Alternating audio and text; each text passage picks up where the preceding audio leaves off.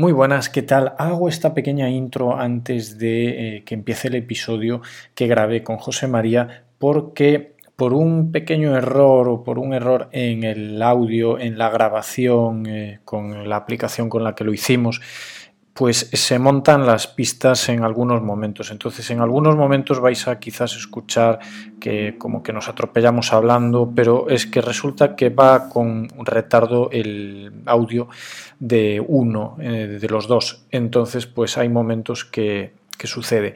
No se va a notar demasiado porque lo he estado editando y arreglando, pero sí que hay algunos momentos que, no he conseguido arreglarlo. Así que bueno, simplemente era para que lo supieses. Espero que disfrutes mucho de este episodio.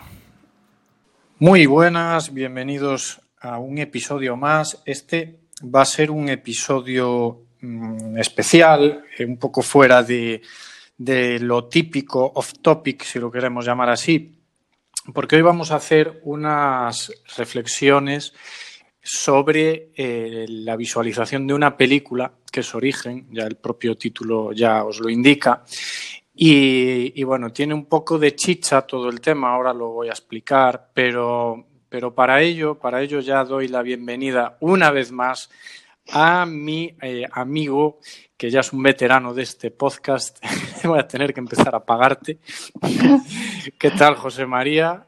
Buenas tardes, buenas tardes, ¿qué tal? Gracias, gracias, muchísimas gracias, Luis, por, por esta.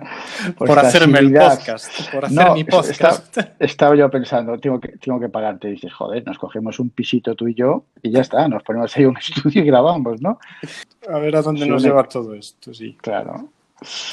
Bueno, voy a poner un poco en contexto todo esto de por qué surge, porque es un episodio, ya os digo, que distinto. Y, ya pues, pues, comenzamos. Vale, mm, vamos a ver, yo veo Origen, yo veo la película Origen, eh, pues en el año 2010 que fui al cine. ¿Qué pasa? No me enteré de nada, pero de nada. Entre que era tarde, entre que era la sesión golfa, era, ya tenía sueño, totalmente integrado con la película, pues, pues nada, eh, lo único que recuerdo es pasar la última, yo qué sé, además es una película larga, pues eh, pasar las, la última hora entre dormido y despierto y, y, no me enteré de nada. Y siempre me quedó esa espinita, esa espinita de, porque la gente hablaba muy bien de esta película y siempre me quedó esa espinita.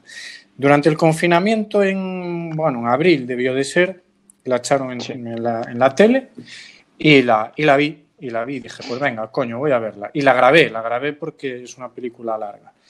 Y, bueno, pues ya viéndola con calma, porque es una película intensa, muy intensa, es cuando ya fui entendiéndola y cuando compartí contigo, José María, pues toda la satisfacción que me produjo el, el aprender cosas de ella y a partir de ahí, pues, pues nada, cuéntame tú.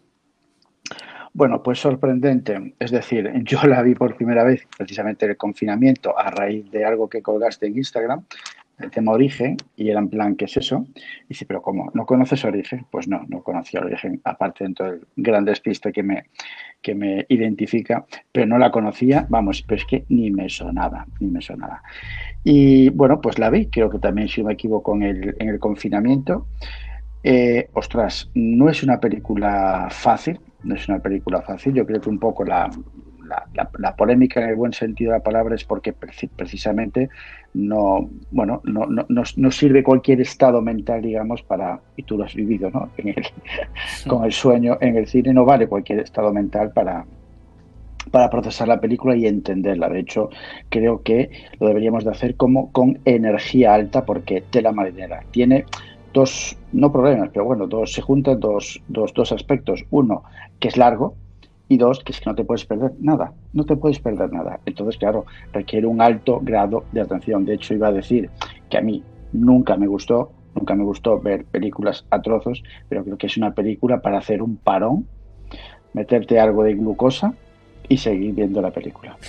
Sí, y a ver, yo la, yo la vi en varios días diferentes, cuestión que me permitió reflexionar mm. entre visionado y visionado, que me permitió darle para atrás, que me permitió repetir escenas, porque es que es lo que dices tú, es rapidísima y todo, todo lo que se dice todo cuenta, no te puedes perder nada. Hmm. Sí, todo tiene chicha. Pues ya avisamos, esto está lleno de spoilers porque vamos a, hablar de, todo, es decir, eh, vamos a hablar de, del final, de cómo termina y todo el tema, así que si no la has visto y quieres verla antes, pues nada, pausa para el episodio y ya nos volverás a escuchar cuando, cuando lo hayas hecho. Pues nada, si te parece José María, comenzamos. Comenzamos.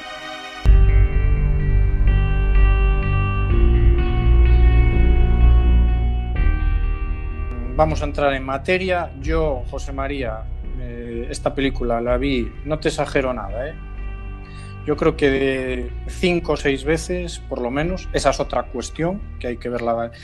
Yo me recomiendo verla varias veces. Yo no me aburro de por qué, José María, eh, podemos sacar tantas conclusiones, tanto para temas empresariales como personales, con esta increíble película. ¿Cómo empezamos? ¿Cómo quieres empezar? Pues mira, eh, pues si quieres vamos empezando, empezando con, la, con la esencia o la extracción, digamos, con la, con la, lectura empresarial que le podemos dar a la película. Perfecto, perfecto. Bueno, a ver, en resumen, eh, Origen, ya lo sabéis si lo habéis visto, va de eh, pues implantar ideas, de implantar una idea, esa es la misión principal de la película, en un sujeto ¿vale? A través de un sueño. Es decir, el protagonista, los protagonistas penetran en el sueño de, la persona a la que quieren eh, pues, meter esa idea, ese concepto para que se desarrolle, para que germine y, bueno, pues realice cambios en su forma de pensar, eh, llegue a realizar una acción que no tenía prevista. Y la película empieza con una frase, José María, que, me encanta. ya empieza así, empieza eh, preguntando eh, Leonardo DiCaprio, que viene a ser Cobb en la película. Me, recuerda mucho cómo, cómo empieza esta película a cómo termina eh, el mismo Leonardo DiCaprio en El Lobo de Wall Street, en aquella lección comercial que nos daba, ¿no? Porque empiezan en, en, esa casa al lado del mar de, de, Saito, del, del, hombre, bueno, del empresario que los contrata. Es, exactamente. El cliente. Eh, y le dice, ¿cuál es el parásito más resistente? Y ahí es donde empieza a desgranar pues, que, claro, el parásito más resistente es una idea, que es como un virus resistente. Una idea. Y, y, ahí me recuerda mucho, pues ya te digo, al tema de la persuasión comercial, ya hablando en temas empresariales, porque además son dos, son eh, Cobb y Arthur, que están ahí los dos en, eh, con Saito, pues eso, eh, lanzando ese speech de, para convencerlo, para convencerlo de que les contraten como entrenadores, como coaches, como coaches, de, para entrenar la mente, para que si alguien penetra y quiere extraer, eh, pues eh, quiere robarle pues, sus pensamientos, em, se defienda con, esos, con ese ejército. ¿no? Y, ya te digo, me parece que ya empieza con ese toque ya comercial, ¿no? Sí, efectivamente. Y aparte es lo que dices tú, es decir, la persuasión, ¿no? Es decir, es un poco eh, robarte, robarte o por lo menos dirigir, ¿no? Es decir, cualquier comercial, cualquier, cualquier, joder, los propios anuncios, no hay que hablar de comerciales, el propio marketing te, persuade, el propio marketing intenta generar nuevos estilos de vida. O sea, la, televisión, es decir, ¿qué, ¿qué, qué, producto nos han cambiado el estilo de vida? La televisión. La televisión, precisamente, es uno de los elementos que a través de la persuasión y de su manera de hacer nos ha cambiado la forma de vivir y hasta incluso de pensar, porque a través de la televisión entran muchísimos mensajes, muchísimos mensajes, que es como una especie de sueño que tanto repetir se van anclando en tu forma de ser y forman parte de tu identidad. Saber qué es verdad o qué es, o qué es mentira, no lo sabemos, pero es lo que vemos. Y como lo que vemos, y lo vemos repetidas veces, lo hacemos. Efectivamente, además comentas lo de, lo de marketing. Total, ¿eh? Total. Mira, esto me recuerda mucho a cuando estás navegando, pues por ejemplo, por Facebook, estás pasando, y de repente, ¡tac!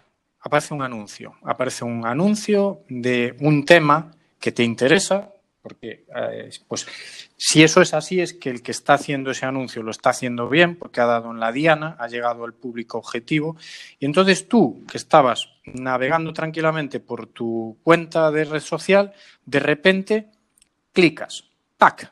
¿no? Accionas esa idea que te están de alguna manera implantando en, tu cerebro.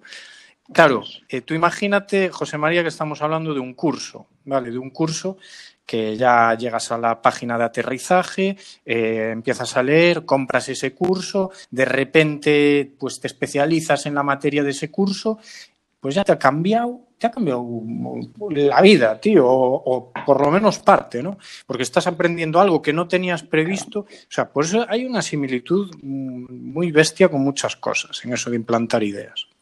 Bueno, y, y después hay una parte que es fundamental, que es la creencia, ¿no? Es decir, Siempre se dice que para vender hay que creerlo. No hablo, no hablo de comerciales, que sí también, pero de nuestros propios clientes, nuestros propios negocios. Es decir, nosotros lo creamos. Imagínate que partes de, trabajar por cuenta ajena a montarte algo y montar algo desde cero y simplemente sin ninguna idea. Y dices, ostras, me voy a montar esto y de esta determinada manera. Empiezas a crear, empiezas a diseñar, empiezas a creerlo, empiezas a trabajar sobre eso y al final, al final, esa idea de negocio forma parte de ti, forma parte de tu identidad e irá incluso moldeando tu forma de pensar. Eso es anclar. Es Exactamente. Y además, eh, otro, otro concepto que me encantó, eh, que, a mí, que a mí además es como me gusta vender cuando, cuando me toca hacerlo, ¿no? eh, que es lo que comentabas tú, ¿no? de, que, de, creer en tu producto. Es decir, en esa escena inicial en la que Cobb y Arthur pues, están vendiéndole su servicio a, a Saito, eh, realmente lo que viene a decir Cobb es que, que, él es el mejor extractor, por eso es el que mejor puede enseñarte a ti a defenderte de los extractores. ¿no?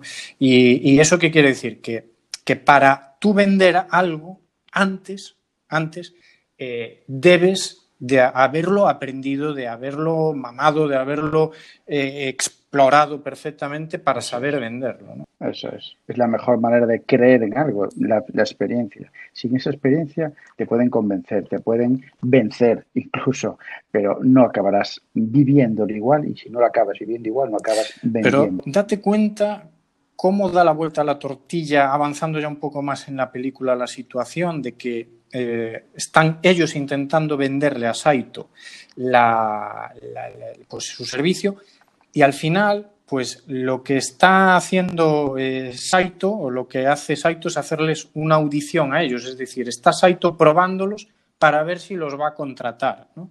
Entonces es cuando le ofrece toda la, todo eh, el proyecto, claro, la idea. de lo que necesita, idea, que es pues implantar esa idea en su principal competidor, que es, que es Fisher. ¿no? Y ahí es donde sale esa pedazo de frase que le dice en el helicóptero. Bueno, recordamos que Cobb tiene un drama personal brutal, eh, Leonardo DiCaprio, con el tema de, de, de, que, bueno, pues tiene que estar realizando toda, todos estos trabajos fuera de, su casa, de su país, que es Estados Unidos, porque tiene un problema por el que no puede volver y allí es donde están sus hijos.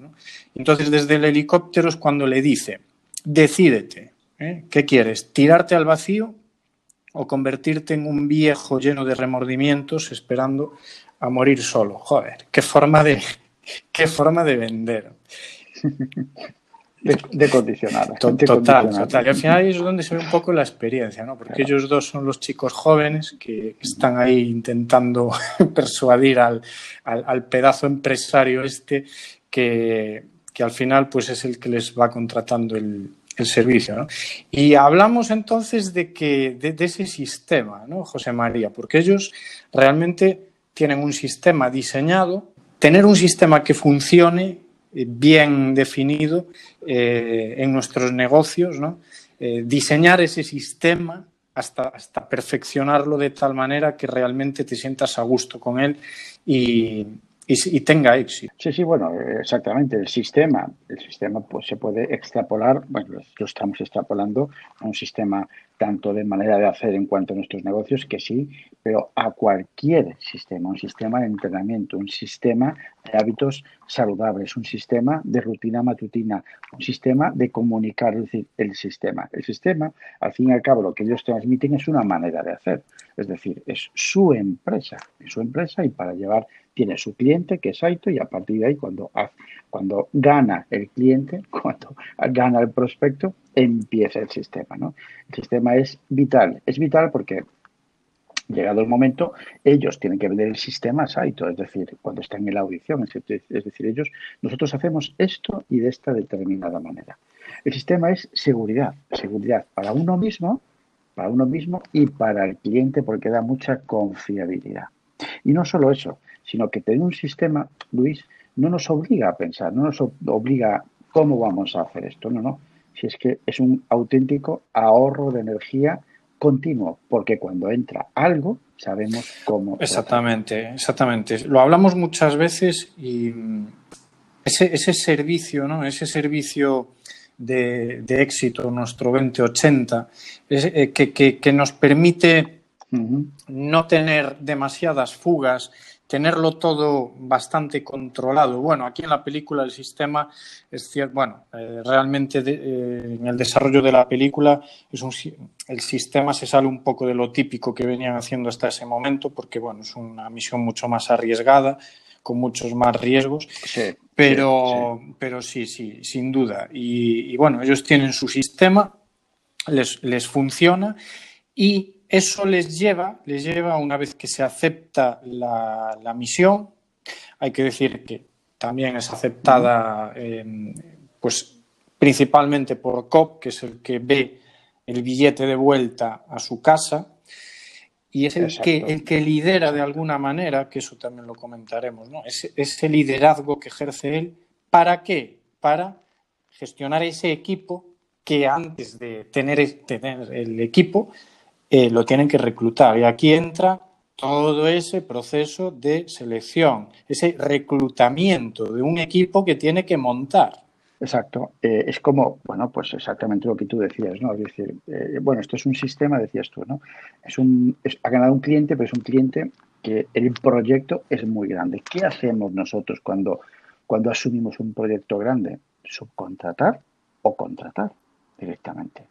Entonces, para eso lo que hacemos es un reclutamiento, digamos, de un equipo a mayores, que a lo mejor es solamente para ese proyecto, pero es necesario. Es fantástico, es fantástico cómo hacen el reclutamiento. Es genial. O sea, eh, es brutal. Lo pensaba yo cuando preparaba el, el podcast y fíjate que solamente, y esto es muy extrapolable, la parte empresarial, por supuestísimo, buscaban compromiso compromiso. Sabía que esa persona tenía las habilidades, sabía que esa persona tenía las capacidades. Le contaban la idea y evaluaban el compromiso. Fíjate a la chica. La chica fue recomendada directamente por su suegro y, bueno, pues con tres cosas pudo evaluar el compromiso. Eh, déjame, que, déjame, que te, déjame que te recuerde la frase. ¿Cómo fue? Ariadne Tienes dos minutos para dibujar un laberinto que se resuelva en un minuto. Esa fue la prueba, nada más que eso.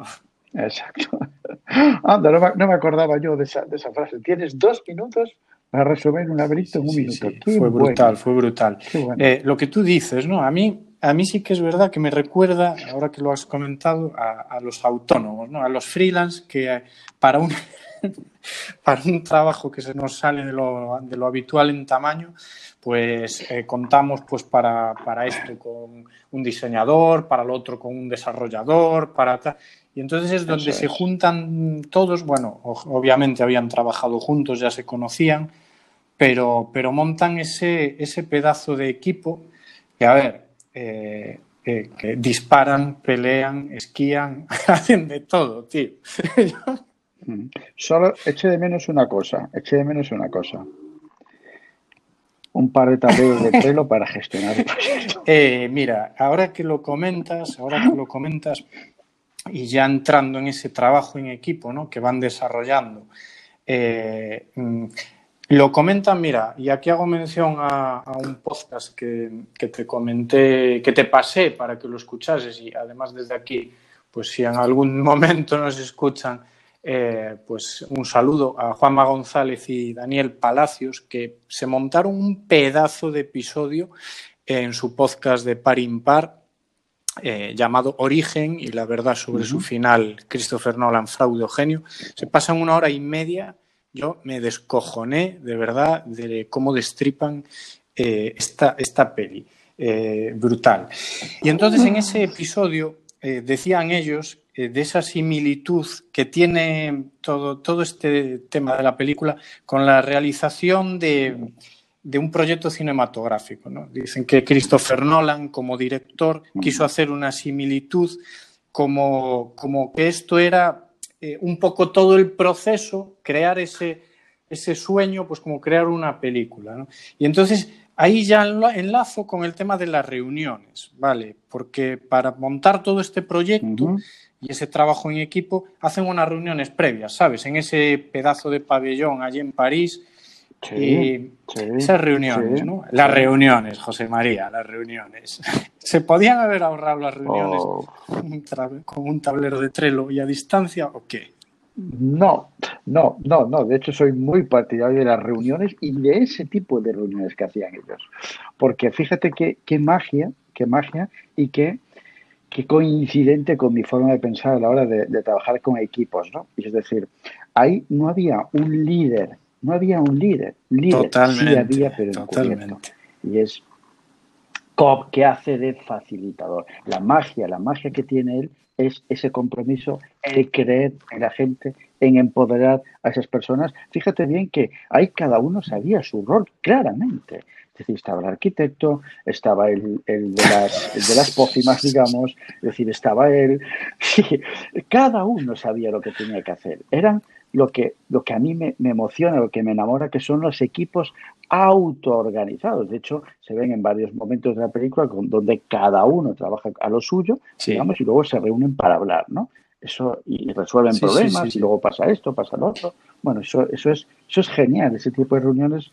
Eso, eso da, eso, Yo creo que, que sí, que, que además eh, esa parte de la película es para fijarse muy, muy bien, ¿no? Cómo lo organizan, cómo lo hacen, están ahí con esa, es. con esa pizarra, eh, de, de, exponiendo las ideas. Bueno, ¿cómo lo vamos Eso a hacer? Es. A ver, la idea, acabaré con el imperio de mi padre. Sí, no, tal, se pone... Y, y luego lo que dices tú, se reúnen cada uno, bueno, ellos luego desarrollan su parte por su cuenta, o a lo mejor se reúnen dos, pero no están constantemente haciendo esas reuniones, ¿no? Y lo del líder, José María, eso, lo del líder, eso. lo del líder, que, que, que, que, de aprendizajes ¿no? sacamos de, de, ese líder. Que no se ríe nada sí. en toda la película. No se ríe es que, nada, ¿cómo puede sí, ser sí, tan líder, pero a la vez ta, eh, ser una persona tan, tan atormentada, ¿no? con tantos problemas? ¿Cómo puede a la vez arrastrar tanto al equipo, aún teniendo tantas carencias como tiene en esos momentos, ¿no? Pues por esa fuerza, ¿no? De querer. Es imán, es el imán que tiene, es, fuerza imán, es atracción. Son personas, yo siempre he dicho eh, que, que, las personas, hay ciertas personas que, que tienen algo especial, pero innato, ¿eh? completamente innato. Es un imán, es decir, son esas personas que no conoces absolutamente de nada, de nada, y que te las presentan o las, no sé, las conoces, bueno, iba a decir una cafetería, ya casi no, ¿no?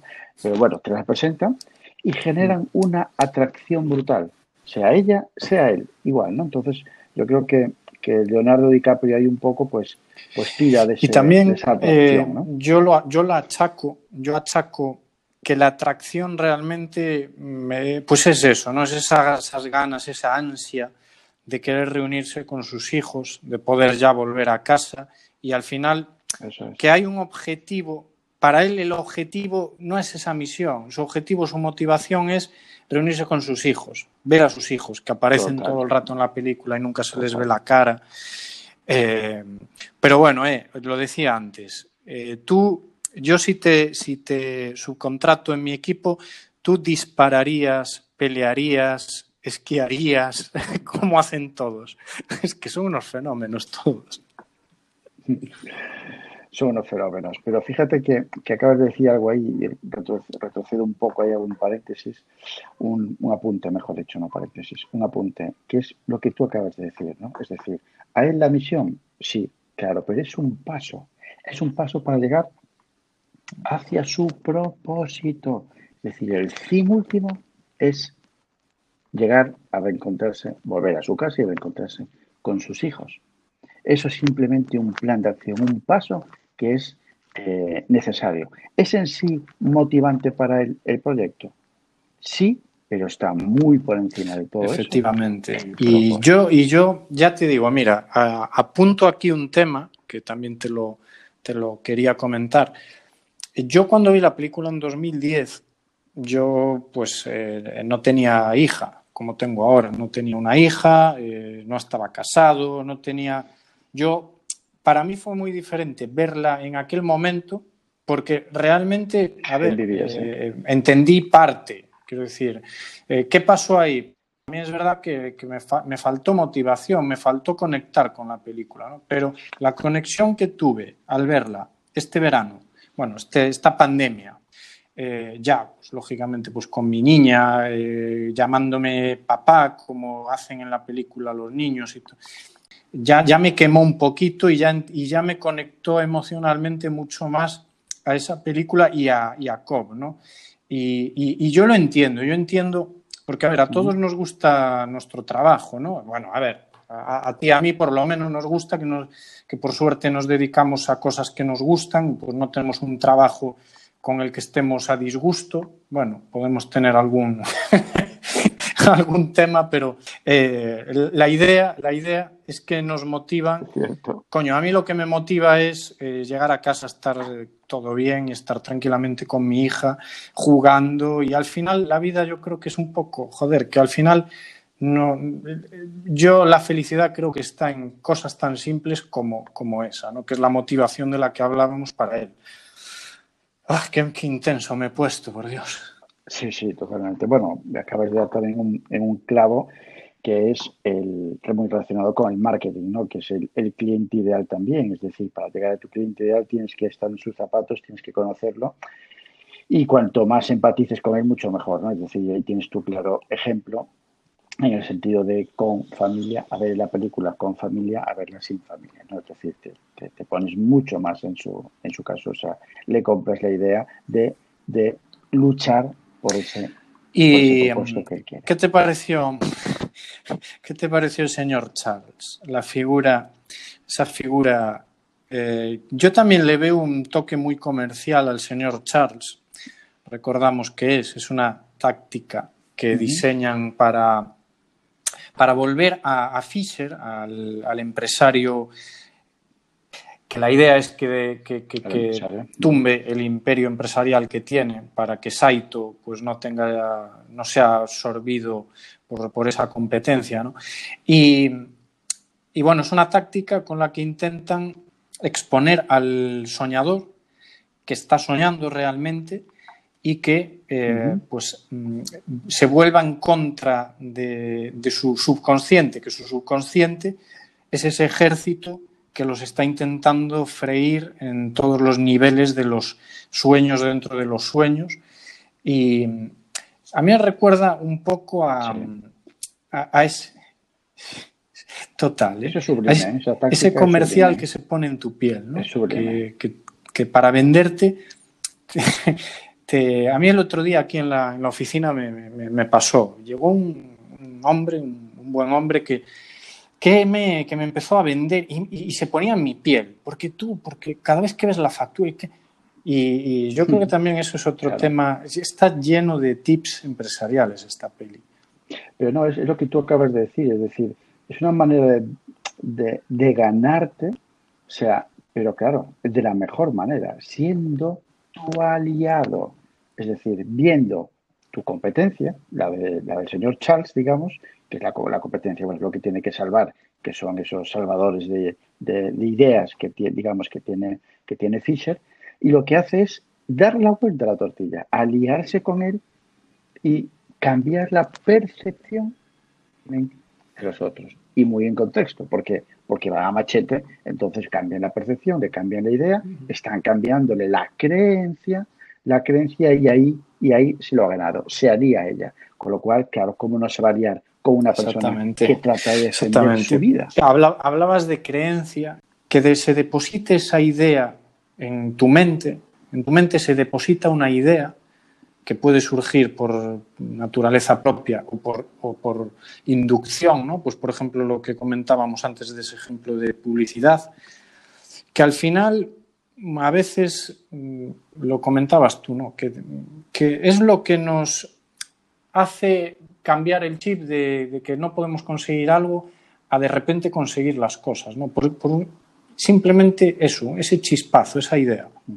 Bueno, yo esto, te voy a decir, lo veo todos los días, pero casi todas las semanas, es decir, por, mi trabajo, ¿no?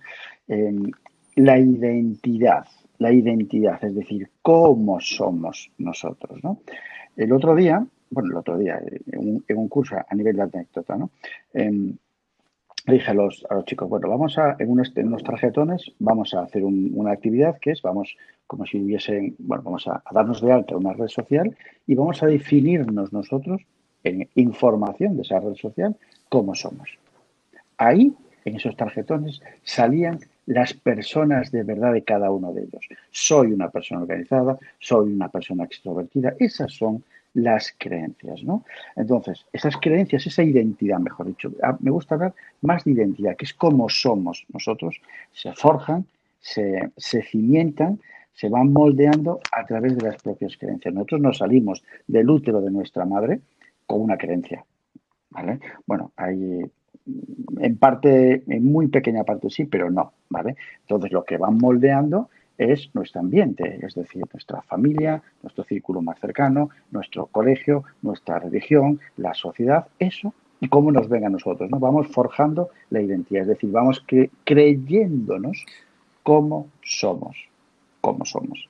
Entonces, en base a esto, en base a esto, el señor Fisher tiene una creencia, una creencia. Entonces, hay tanto, tanto, tantísimo detrás de aquí que es brutal, ¿no? Y el, director va un poco por ahí también, ¿no? Es decir, tenemos que entrar al núcleo de nuestra identidad, de nuestras creencias para creer, para generar realmente un cambio, ¿no? Es decir, el ejemplo que creo que te ponía en el audio era en plan, eh, no sé, quiero bueno, hay un claro ejemplo de, que, siempre pongo, que, no es mío, que es del libro de hábitos atómicos de James Clear, que por cierto lo aconsejo, y es, habla del cambio de hábitos, ¿no? Y hay el cambio de hábitos desde dentro, desde la identidad, o pensar simplemente en resultados. Y pone un claro ejemplo, ¿no? Que es fantástico, que es que un fumador, un exfumador, mejor dicho, se encuentra con un amigo y dice, coño, ¿cómo vas, tío? Tal, bueno, tal, tal. Y dice, oye, ¿no tendrás un cigarro? Y le responde uno, le responde uno, no, estoy intentando dejar de fumar. Y el segundo caso es que te pilla el cigarro y dice, no, yo ya no soy fumador. Entonces, en este segundo ya hay un cambio de identidad, ya hay un cambio de creencia. El otro no, el otro está intentando dejar de fumar, pero aún sigue creyendo que es fumador. ¿no? Entonces, a partir de ahí se surge, surge no. O sea, a partir de ahí puedes manipular manipular en el buen sentido y puedes cambiar y puedes creerte absolutamente todo, pero es el germen, y también es el eh, una reflexión es que, que hay que ser cuidadosos ¿no? con, lo que, con lo que decimos, porque yo contigo puedo tener mucha confianza y tú sabes que lo que yo te diga, pues te lo digo desde el, desde el cariño, pero a lo mejor eh, algo que no debes decir, porque no deberías decirlo, pues puede hacer mucho daño, ¿no? Puede, eh, puede puedes meter un concepto en alguien, es una idea que, al final pues haga daño. Entonces yo creo que también en ese sentido tenemos que, cuidar pues esa comunicación, esa cómo hablamos con las personas, ¿no? Lo que, lo que hacemos para motivarlas. Y pues oye, qué, qué bien, ¿no? Qué bien, ¿qué más nos queda? Pues ya está. Bueno, nos queda, nos queda un concepto que me gustaría apuntillar o apuntalar, ¿no? que es lo que te comentaba también eh, previo al podcast, que es la parte del arquitecto. ¿no? Esto tiene mucho que ver con la parte del desarrollo personal, con la parte de las creencias, con la parte de conseguir los objetivos, con la parte de emprendedores, con la parte de todo. Es decir, la figura del arquitecto, es decir, que está súper contextualizado en el sueño. Es decir, es brutal como es arquitecto, en este caso arquitecta, ¿vale? Diseña con pelos y señales el sueño. ¿Para qué? Lógicamente, para que el cerebro, la mente, se lo crea, se lo crea.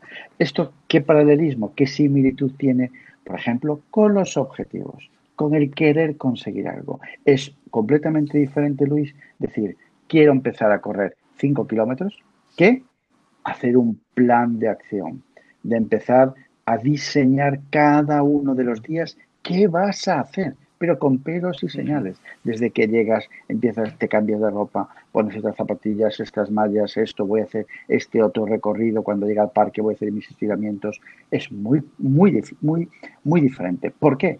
Porque estás generando un sueño, una realidad paralela en tu mente y harás que sea mucho más posible. ¿Por qué? Porque el cerebro no diferencia, y lo digo alto y claro, no diferencia la realidad de la ficción. Y si no, pensad qué sucede cuando estáis en una pesadilla. ¿Por qué? Conscientemente sabéis que estáis durmiendo y os levantáis todos exaltados, sudando, con ansiedad y con miedo. Ahí está. Pues, de hecho, me, acabas de, recordar eh, que efectivamente en ese equipo, ¿no? en ese equipo en el que hay una arquitecta y cada uno tiene una función muy, muy, muy importante, muy importante, eh, y volvemos para atrás en la película, eh, casi en la parte inicial, que si, no, si recuerdas, eh, cuando están en, en, el sueño con Saito, em, están en una casa, en una zona de guerra, y y Leonardo DiCaprio, Cobb, se pone nervioso porque el subconsciente, es decir, el ejército ese ya están asediando la casa. Saito se cae al suelo y tiene la cara contra la alfombra. Ese arquitecto, que, que, era el arquitecto mm, de, aquel momento, no fue el arquitecto, la arquitecta Ariadne de después, em, cometió un error en un detalle estúpido. La alfombra la alfombra era de poliéster, cuando Saito sabía que esa alfombra era de lana. Y esto a mí me recuerda mucho a la importancia de los detalles, que muchas veces no son valorados. Y yo, por ejemplo, pues como con el trabajo que tengo, que hay que estar muy atento a los detalles, por desgracia, muchas veces eh, no son valorados los clientes eh, se los pasan por alto, creen que, esas cosas pues no tienen importancia. A lo mejor en detalles es donde está la clave del éxito de un proyecto. Y al final pues se vio que por ese detalle eh, pues nada, cagada y el sueño se, va, se viene abajo. Y qué final, qué final, qué final. Exacto. Y el final, qué, barbaridad interpretamos el final o no? Bueno, no oh, tengo ni idea que cambió. Bueno, es lo primero. A, la primera vez que la Yo, para mí es el final más brutal que, que, vi, desde que se despierta en el avión. Sí. Ya solo la cara que tiene, que tiene, o sea, que es como, no sé, pues es como desconcertante por completo. Y ahí justo empieza toda la banda, la fantástica banda sonora que vamos a, a luego comentar, ¿no? Por último. Mira, José María, yo he ido cambiando de opinión. Yo, de, la vez que la vi en, este año en abril, eh, acabé con el convencimiento de que Cobb estaba en, un sueño, de que Cobb seguía, eh, de que realmente toda la misión es para salvar a Cobb. Bueno, de hecho, en el final, eh, su mujer, Moll, em, se lo dice. No sé si te fijas que le dice eh, date cuenta que estás soñando, que todos esos ejércitos, esas empresas que te persiguen por el mundo, es lo es, tiene totalmente que ver con el, subconsciente de un soñador. Y yo, la primera vez que la vi, pues me quedé con, con esa idea. Luego, luego, sí que es verdad que, claro, te pones a leer foros y demás, eh, luego sí que es verdad que se me volvió a sentar la idea de que, quizás no, de que no, probablemente no, no fue momento en el cual el, bueno, pues, ellos están despiertos, pero José María, después de verla otra vez, vuelvo a la primera idea.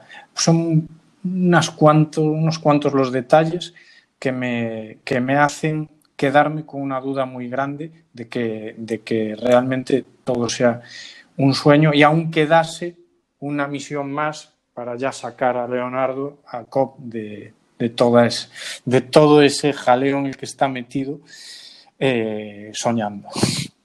¿Tú qué, ¿Tú qué dices? A ver, yo la interpretación que tengo, analizada, ¿eh? Eh, es que el atrapado es COP. Es decir, él está atrapado en una especie de limbo y está atrapado en la creencia, en la creencia de que él mató a, bueno, por la culpa de la mujer, de que está perseguido en Estados Unidos, de que no puede volver. Bueno, tiene ese, ese, esa, está atrapado en ese sentido, ¿vale? Entonces, lo que él genera en el resto, si lo han generado sus compañeros, es decir, tanto Saito como la compañera, como el equipo de trabajo, lo que ha hecho es un cambio en su creencia, han entrado al origen, han entrado al núcleo, digamos, de las ideas, de sus creencias, para cambiarlo. ¿Cómo? La, para mí la, estrategia es la propia, el propio proyecto que le, que le encarga y la propia eh, eh, palanca, digamos, que le dice Saito. Es decir, esto es para volver, es para volver. Entonces, si lo consigues, vuelves. Entonces lo consiguió y volvió. Es decir, mm, no es así de sencillo, ¿no? Pero, pero sí, bueno, yo voy por ahí, voy por ahí. Entonces creo que al final es una, una realidad, es decir, es una, se han compinchado, ¿vale? Para cambiarle la creencia al propio Copa. Sí, sí, sí, y, de hecho, eh, al final, eh, Fisher, Fisher, pues eh, con, este análisis viene a decir que es uno más del equipo, ¿no? Es uno más del equipo que participa para e, esa escena en la que Mon, como te comentaba antes, eh, le está comunicando, le está diciendo que él está en un sueño. Y ya entonces es. Eh, sí, sí, sí. La verdad que yo, ya te digo, de la última vez que, ya, que la vi, eh, también me quedo con esa idea y ya te digo, porque es que también son muchos destellos en la película que te hacen que te hacen planteártelo, ¿no? Y yo creo que bueno, al final también Christopher Nolan juega juega a esas dos bandas todo el rato y no define, no define. Yo creo que nos lo deja con, la duda. Pero, pero bueno, ¿y qué banda sonora? es que, madre mía. Madre mía, madre mía. Sí, bueno, a mí es eh, no, excitante, no, exaltante. Me recordaba tantísimo, tantísimo el código da Vinci. Tan, bueno, es que es de Hans Zimmer también, ¿no? Pero, eh, bueno, mm, me, evocó mucho ahí. A mí fue una película que me gustó mucho, eh, el código da Vinci, pero es, es un, un éxtasis, es decir, desde que se despierta en el avión hasta que emociona, emociona. sí, sí, sí, sí, sí, sí, totalmente. es, un, es, un, orgasmo, es un orgasmo. Eh, ¿Y qué te parece, ¿qué te parece si terminamos con esta canción? Entonces, para cerrar este fenómeno de episodio, pues sí, pues sí. Bueno, oye, pues un placer. Muchas gracias, José María. si quieres, si quieres, analizamos también el código da Vinci para otra vez.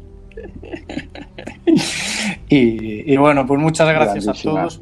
No me quiero despedir sin saludar a los amigos de SiteGround, ese hosting, esa, ese terreno sobre el que levantar nuestros proyectos digitales.